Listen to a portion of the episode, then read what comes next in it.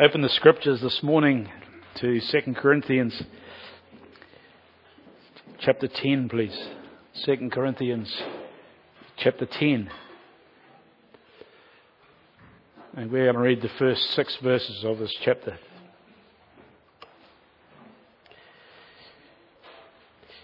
Now I, Paul, myself urge you by the meekness and gentleness of Christ. I who am meek when face to face with you, but bold toward you when present. I ask that when I am present, I need not be bold with the confidence with which I propose to be courageous against some who regard us as if we walked according to the flesh. For though we walk in the flesh, we do not war according to the flesh. For the weapons of our warfare are not of the flesh, but divinely powerful for the destruction of fortresses. Verse 5. We are destroying speculations and every lofty thing raised up against the knowledge of God, and we are taking every thought captive to the obedience of Christ. And we are ready to punish all disobedience whenever your obedience is complete. Trust that God will add a blessing to His word this morning. Well, we've had a subject shift, as you can see. The last two chapters have been on giving, and we have an important word in verse 1 of chapter 10. Uh, there's the word now, so indicating a complete subject shift. But as I was preparing this message and going over it and reading and rereading it, I was reminded of the interest that I have in both ancient and modern history, just for your information. But probably thanks to my wife over many years, I have a special fascination with the ebb and flow of reigning monarchs, military superpowers, and often their infamous leaders. And in conjunction with that, recently I have watched a series on good old British television. They seem to be the only one that put out decent programs these days. Sorry, any Americans who might be here. I watched a series put out by BBC called Barbarians Rising. It's a rated series, but very well put together. And what this series traced was it traced the, the rise of, of ancient Rome coinciding with the struggles that it experienced and its final demise owing to the brutal attacks of surrounding barbarian tribes. The barbarians were any ones who did not speak Greek, by the way, who were foreigners to Rome. That's why even Israel in Romans' time weren't considered as barbarians because they spoke Greek. And so these barbarians, they fought with often guerrilla terrorist type tactics of their day. They did so in order to restrain Rome's brutal occupation and to reinstate the former lands, or hopefully that they, Rome had taken from them. And one aspect that stood out to me was that although Rome, with its might and its superior military power, they won battle after battle after battle. They won many battles against these barbarians over 400 plus years, but they never won the war. There was always barbarians on each battle who escaped and went into hiding, escaped the sword, and they kept their hatred of the Romans alive and they passed that on to the next generation. Paul, in these last four chapters, lets his readers know that in the power of the Holy Spirit, a battle against false teachers in Corinth had been won, but he knows that he has not won the war. Genuine repentance, as we've discussed and looked at this series, genuine repentance and restoration had taken place in this Corinth assembly, this Corinth church. The assembly, can we say, was on track again, spiritually speaking. And Paul is confident, we have looked at that, of their love for Christ and himself. And it will prove itself in their abundant giving, which we've just finished.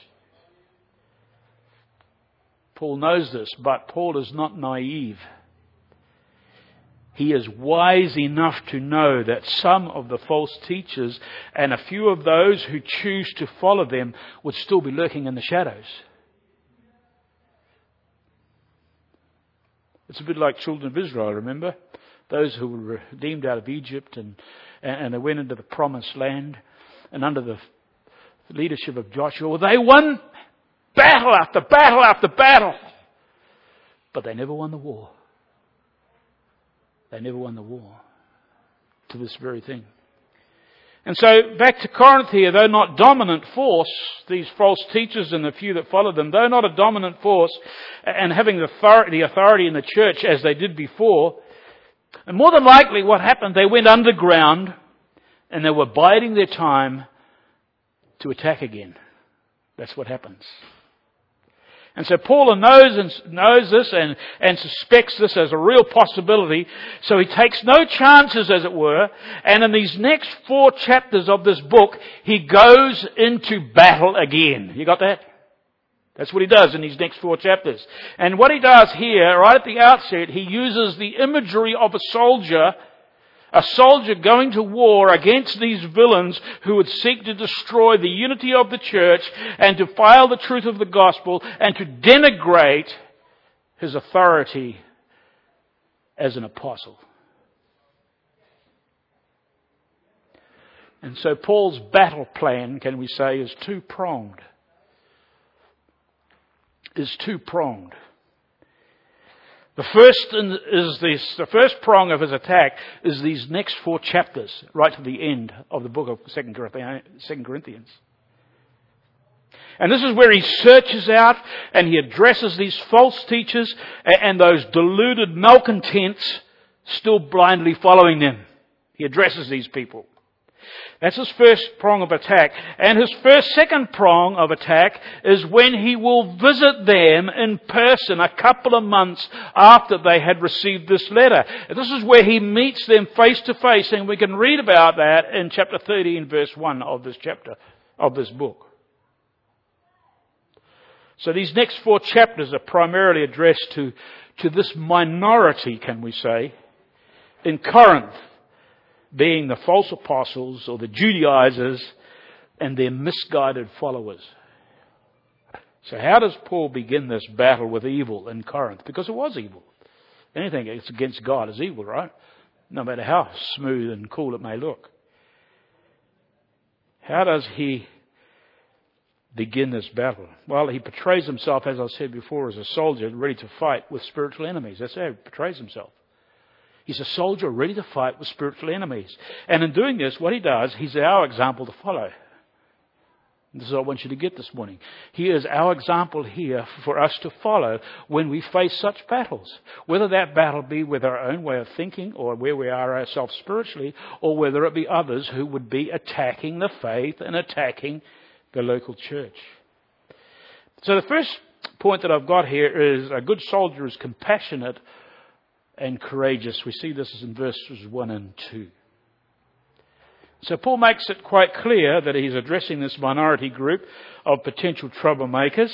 And although they weren't dominant, as I've said before, they had the potential to be like those barbarians and often use, who often use guerrilla tactics and to upset uh, those who were remaining. And so Paul knew that these Judaizers and their followers would stick to their old plan, that would be of questioning his apostolic authority and the gospel of God's grace alone, through faith alone, in Christ alone. He knew that's where they would go. And he understood that they needed to be dealt with. He knew that lurking among this mainly repentant assembly was a danger that would not go away by itself. So rather than stick his head in the sand like an ostrich, he goes on the offensive in these four chapters against these remaining troublemakers. And here he fronts up to them with these words. Now I, Paul, myself urge you by the meekness and gentleness of Christ. Let's stop right there. These words do not seem like a soldier who is following an offensive battle plan, do they? After all, I urge you by the meekness and gentleness of Christ. They, they kind of sound soft and lenient and, yeah, doesn't sound like a soldier going into battle. But he was a man, folks. He was a man. Listen to this. He was a man, like the Lord Jesus, who was concerned about the needs of people. That's why he implores them. He uses the word, I urge. That's why he urges them to be responsive to him. Just like Jesus, when he wept over Jerusalem. He longed for that hardened, burdened people of that city that they might come to him. And he wept over it. And so Paul himself also shed tears over this rebellious few who long and long to see them reconciled. Just like the rest of the assembly. So what Paul does, like any good soldier, is that he makes sure he first expresses his reluctance to do battle with this minority. You see, folks, a worthy soldier, an honourable soldier, will only reluctantly engage in battle with his foes. And when he does, it will only be when all other options are ruled out. So before Paul goes to battle with these enemies of the gospel, rather than use his apostolic right and power, he had power that we don't even have in our day. Remember Peter? Ananias and Sapphira came in and poof, they dropped dead. Not that Paul was going to do that or wanted to do that, but he had power. He had right to say things directly from God. So rather than use that, what does he do? He shows compassion. That's the start of his battle plan. He does this by expressing two characteristics, can I say here, two characteristics that characterize the Lord Jesus' life. He, Paul displayed the same meekness and gentleness that the Lord showed when he ministered on earth.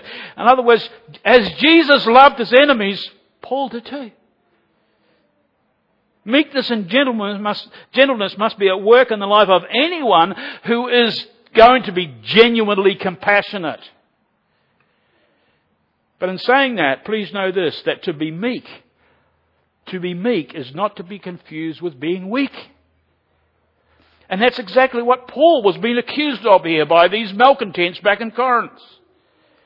The accusation against Paul was that he was big and brave and outspoken in, in his letters, but when face to face he was nothing but a wimp. That's what they were saying. That's what they were bandying about. In other words, they said this guy is all talk and bold when he's at a distance, but when he's in our faces, he pulls back and he sure does lack courage. So what kind of apostle can he be? That's the kind of malicious accusations these Judaizers were throwing around about Paul. They confused his meekness with weakness. Now the word meekness along with gentleness are two aspects or actions of people who show true humility. Kind of all wrapped up here together. One cannot be without another. In other words, to be truly humble involves meekness and gentleness. Have a look at, have a think about the word meekness. It has behind it the idea of, of, of an attitude of heart where one is so free of anger and hatred and desire for revenge in any shape or form and is able to love those who are against you. That's a good checkpoint for us all to run across our own personal grid, isn't it? Am I characterized by that kind of meekness? Where I'm free from any kind of anger or hatred and desire for revenge that, that I'm able to love someone who has come out against me? Meekness, by the way, was used in its Greek culture of a wild horse when it was broken in. broken in and there the horse willingly submitted to the bit and the bridle and its rider. Or similar thing of, you know, those great oxen that when they put the yoke on its shoulder, it submitted to the yoke and then continued doing the task that its owner did. And so meekness in itself carries the idea of strength now being under control. Whereas gentleness or kindness is a word used for the, for the gracious way that we, the believer, treats others. In other words, gentleness is where grace and lenience are shown against someone or to someone who is against us, rather than exacting the full rights of the law or giving someone what they deserved. And that can take shape in many ways and forms, cannot Someone snubs us, say, someone says something nasty to us. Say, okay, I'll get them back. I won't speak to them for the next six months. That's not gentle. That's not showing meekness either. Paul showed meekness and gentleness, strength under control, and generous leniency. But of all the people this world has ever known, the perfect example of being meek and gentle was the Lord Jesus, right? He had all the power, just listen to this, he had all the power and authority of God Almighty Himself, for He was God in the flesh. He had everything at His disposal, and yet He humbled Himself. And He was submissive and obedient to the will of His Father. He was a servant. The Gospel of Mark tells us. Jesus was surely power and authority under control. He was meek and lowly at heart, Matthew 11:29 tells us. He even applauds meekness when he preached that sermon, that great sermon on the mount. Blessed are the meek. Matthew 5 5. But oh, how gentle he was. Oh, how gentle he was. He was lenient and gracious to those who suffered, and especially to those who were even against him. And we can resonate with that, can we not? As believers. Prior our salvation, whether we like it or not, the scriptures of truth tell us that we were the enemies of God. We were against Him. Matthew 5 tells us that we, while we were yet sinners, Christ died for us. What leniency! What grace! What gentleness! It is said of his gentleness toward the hurting and the vulnerable in Matthew 11 and 20. A bruised reed he shall not break and a smouldering wick he will not put out. Describing those who are suffering and vulnerable, he is gentle towards them. He cried from the cross about those who were his enemies. Father, forgive them for they do not know what they're doing. Luke 23, 37. So there's the supermodel of gentleness and meekness. And because Paul took seriously the call of the Lord Jesus, what was the call? A call to all of us, by the way. Take my yoke. You get the picture? You think of the ox, you think of the horse, strength under control. And Jesus said, Take my yoke upon you and learn from me, for I am gentle and humble in heart. Matthew 11, 29. And so because Paul understood the requirement of a disciple of Jesus, he goes all out to imitate the Lord. He, he holds back. He restrains himself from, from his exerting his full, rightful apostolic discipline. It's a last resort. Folks, how sad it is when too often the Lord's people show very little meekness and gentleness.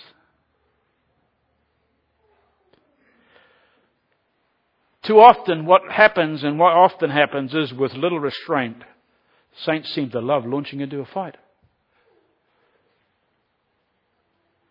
They react to others with selfishness rather than gentleness. And we can all fall into this trap. It almost seems that some love to fight, they love to bicker, they love to argue, they love to sulk, rather than show any restraint at all, rather than showing any meekness and gentleness. Some believers are so prickly about the smallest ridiculous things. They get offended and they retaliate uh, and they give someone an earful uh, who they think deserves it, or they may even leave the church, or they may choose to snub you, slander you for years. How sad that is. That's not how, not how it should be, right? That's not how it should be.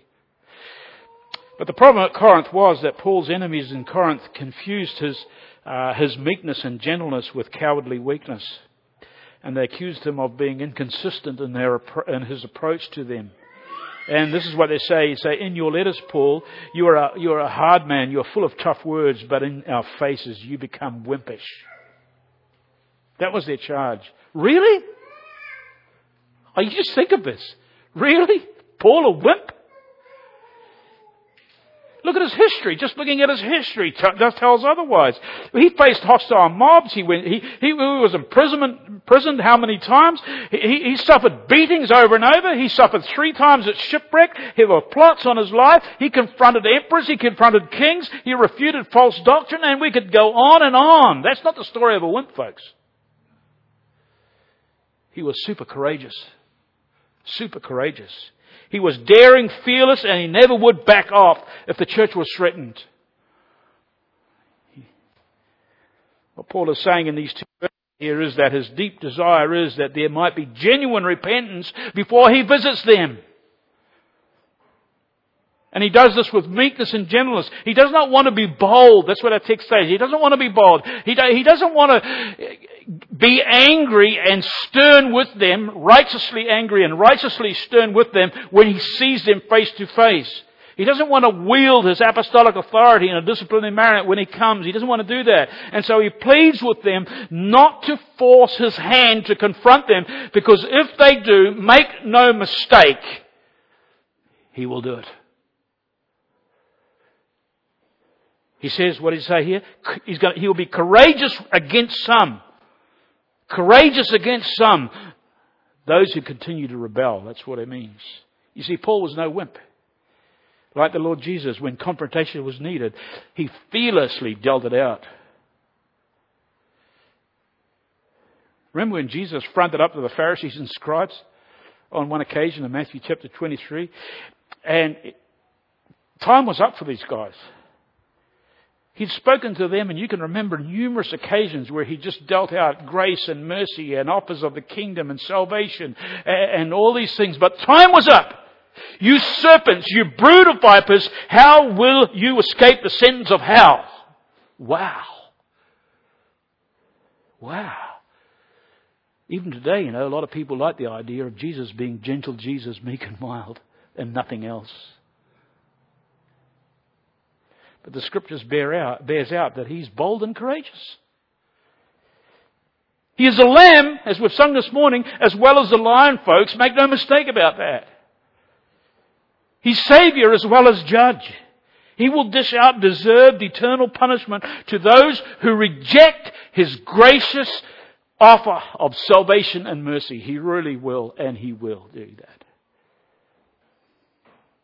And this is the idea of what Paul is saying here to these disobedient few. He is appealing to them in meekness and gentleness to repent. And if they do not, he will deal with those rebels face to face when he visits them. He says, those who regard us as if we walked in the flesh, they accuse them of being selfishly motivated. Okay, so that's what they mean. Those who say that we are wimps when we are with them and courageous when at a distance, he says, I will confront them fearlessly.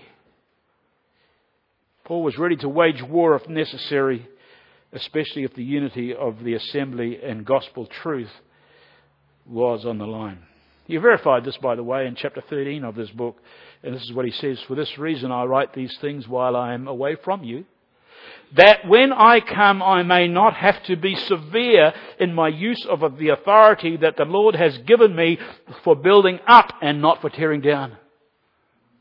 So even in his severity, even in his courageous and his disciplining acts, it wasn't for tearing down, it was for building up. We all know this principle, right?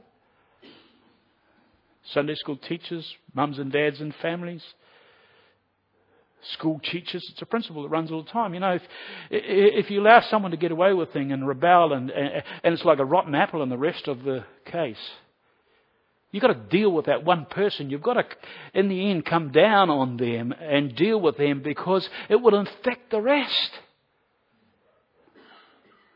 And so, as we come across courageous and even with our own thinking and our own discipline, it's, it's for the betterment, it's for the building up, not for tearing down even when that's the same idea when it comes to discipline in the assembly of God's people. It's not for caning someone. It's for building up of the assembly, protecting the flock. And so Paul would go to battle if need be. He was courageous and fully equipped to meet these enemies of the cross head on. He was no wimp. Today we have a wimp problem in the church. I honestly believe. We have a big wimp problem. All in the name of tolerance and political correctness. Too often, and most often, is nothing but being wimpish of leaders in the church. Not wanting to offend. And so we'll make room for that one, make room for this sin, make room for that sin. That's wimpish.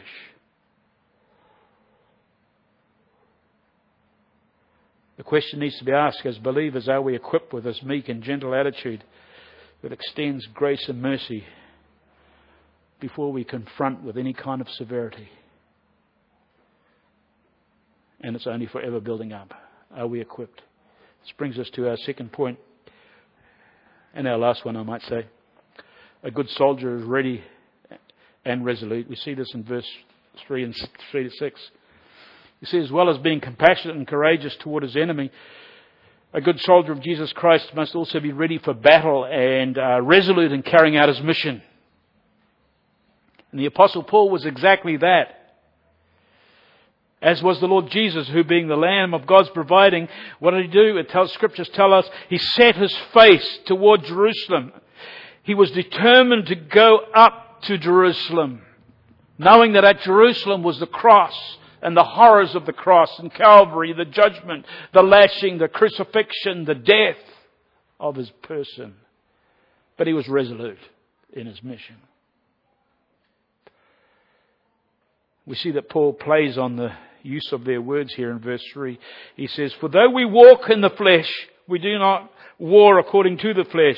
You see, that accused them of being selfishly motivated, and where they say it in verse 2, but Paul picks up their own words and he uses these words against them, but in a very different way, meaning it's something very different. Though we walk in the flesh, what he says there is, although I am an ordinary man of flesh and blood, just like anyone else. That's what he's saying here. Although I am a fragile clay pot, like he said back in chapter 4 verse 7. We do not war according to the flesh.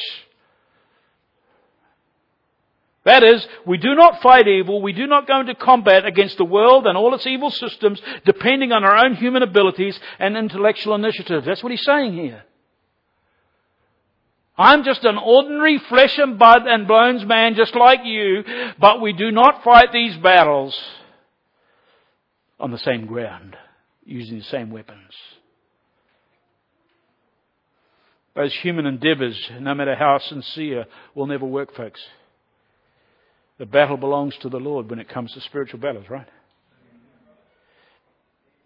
And please note, every genuine believer is in this battle, this engagement of spiritual warfare, because this is what it is. There are no exemptions. Every single one of us are in a spiritual war.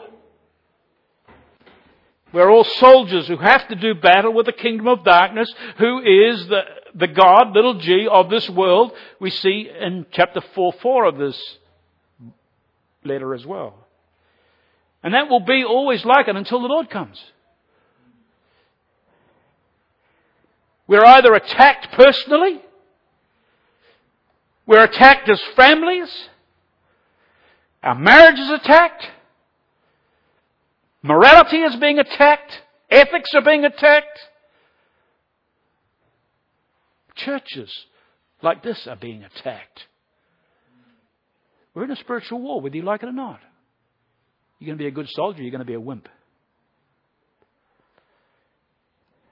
So what do we use in this battle? Scriptures tell us the weapons that are divinely powerful. That's what it says. In other words, fleshly weapons like human ingenuity, intellectualism, clever rhetoric, strategies, plans, communication skills, psychology, you name it, the world and sadly the church clings to these things as if they were our key to winning our spiritual battles. So much of the church has gone down the slippery slide of clinging to earthly strategies and earthly means to win these kind of battles that can only be won by the Lord Himself. But none of those things, folks, are any match for what it takes for the destruction of fortresses. You see that? We're really into the military engagement here. Paul's really getting carried away under the, uh, the Spirit of God here, using this military terminology. Destruction of fortresses. You see, this is our battleground. The enemy we face every day is described here as fortresses. Now, when you think of fortresses, you can picture in your mind, right you are now, these great big walls, and you're very right. But fortress has the idea of a stronghold. It's a place of refuge. Where everyone ran and took to and hid behind the walls against the invading enemy. But often in history, often in history, those very fortresses became tombs. Just to, some of us here have been to Masada. Masada is a fortress that was used by, it was built by Herod actually, but the Jews actually used it in AD 70 after the sacking of Jerusalem. This is all extra biblical uh, history.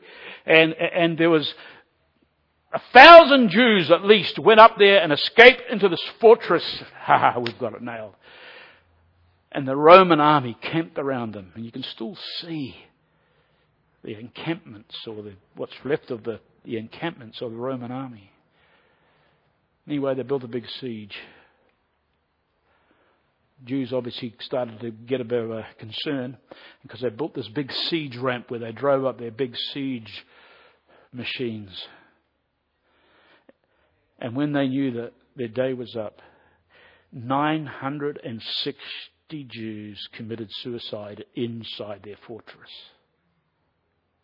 It became their tomb. They thought it was safe, but it became their tomb.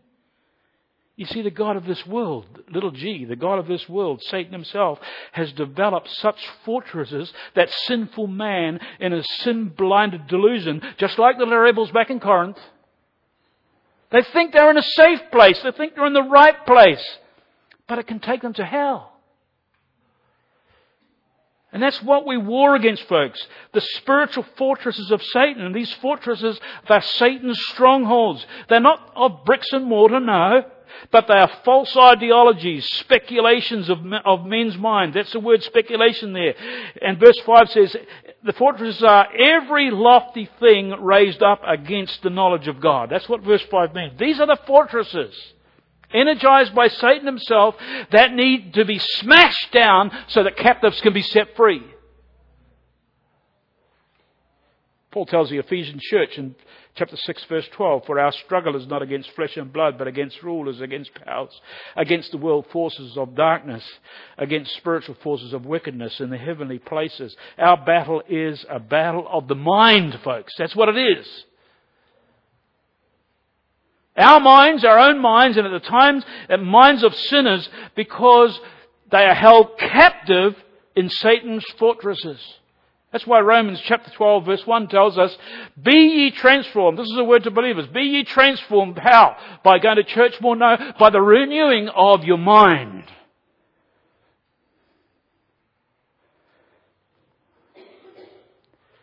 And these fortresses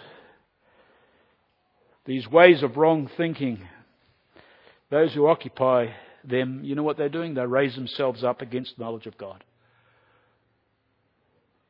This is why spiritual weapons are required to gain victory.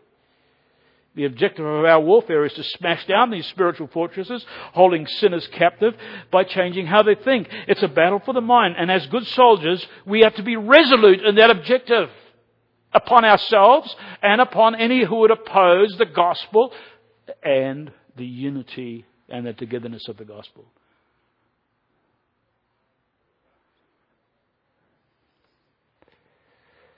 This is the mission of every good soldier of Jesus Christ to take every thought captive to the obedience of Christ. You see that? That's our mission. That's our mission. In other words, our mission is to engage in this battle using meekness and gentleness, but at all times only divinely powerful weapons. These are the only kind of weapons that will bring down these fortresses of false religion, ideologies and opinions and worldviews. What for? What do you want to bring them down for? Answer is to the obedience of Christ. End of verse 5. This is another way of describing salvation, by the way, of obeying the gospel through faith. You know, what a mission, what a battle. What a, what a miracle that takes place here. And that's exactly right. It is a miracle. The transformation of the heart, the transformation of the mind, where one was in darkness and now has the light of God in them, to be set free from Satan's deception, to be transformed by mind and heart, is, is being renewed. It can be described as nothing else than a miracle. It's not just a change of mind or turning over a new leaf. This is a change from within.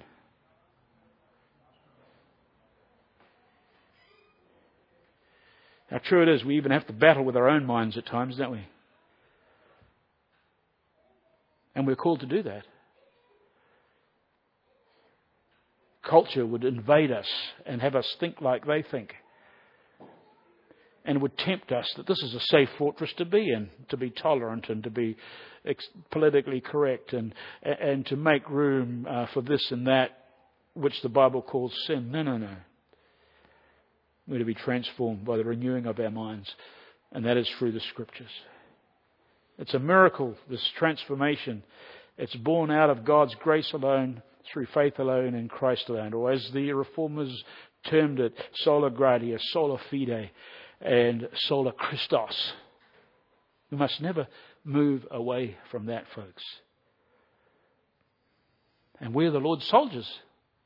We're the Lord's soldiers. And he gives us the right arsenal.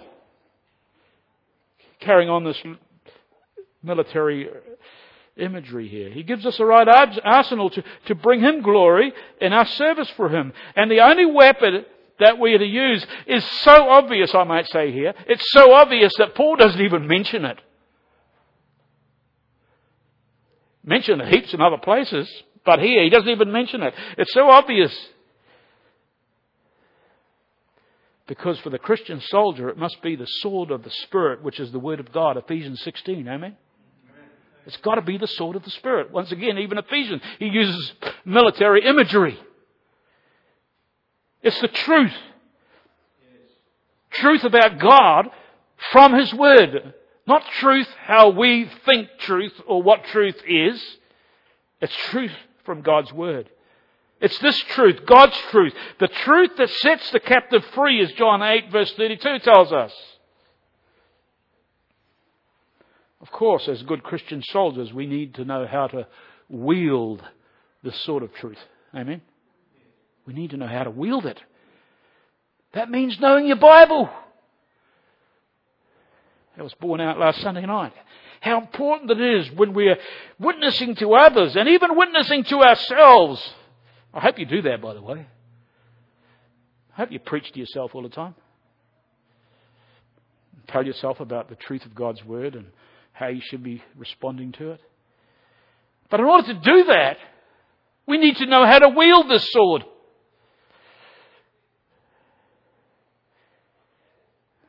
It takes learning, that takes discipline. It takes reading. Let us not be like the wayward few who are tempting God's hand of discipline. But let us be obedient in faith and service as good soldiers of Jesus Christ. Amen. Thank you for your time. What I want to do now is close with a benediction, and uh, then we'll call it a day for our time this morning. And I'll ask you to stand. But we'll just have a few moments silence for you just to speak to the Lord and maybe some confession, maybe some prayer for help in fighting these spiritual battles, and then I'll close with this benediction, and then we can enjoy one another's company. If you could just stand, please.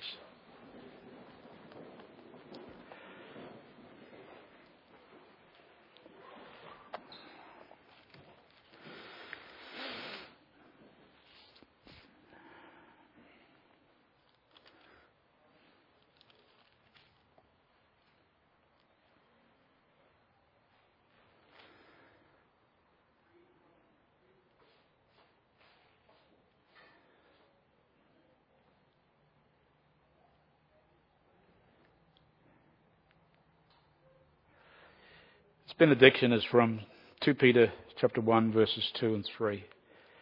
Grace and peace be multiplied to you in the knowledge of God and of Jesus our Lord.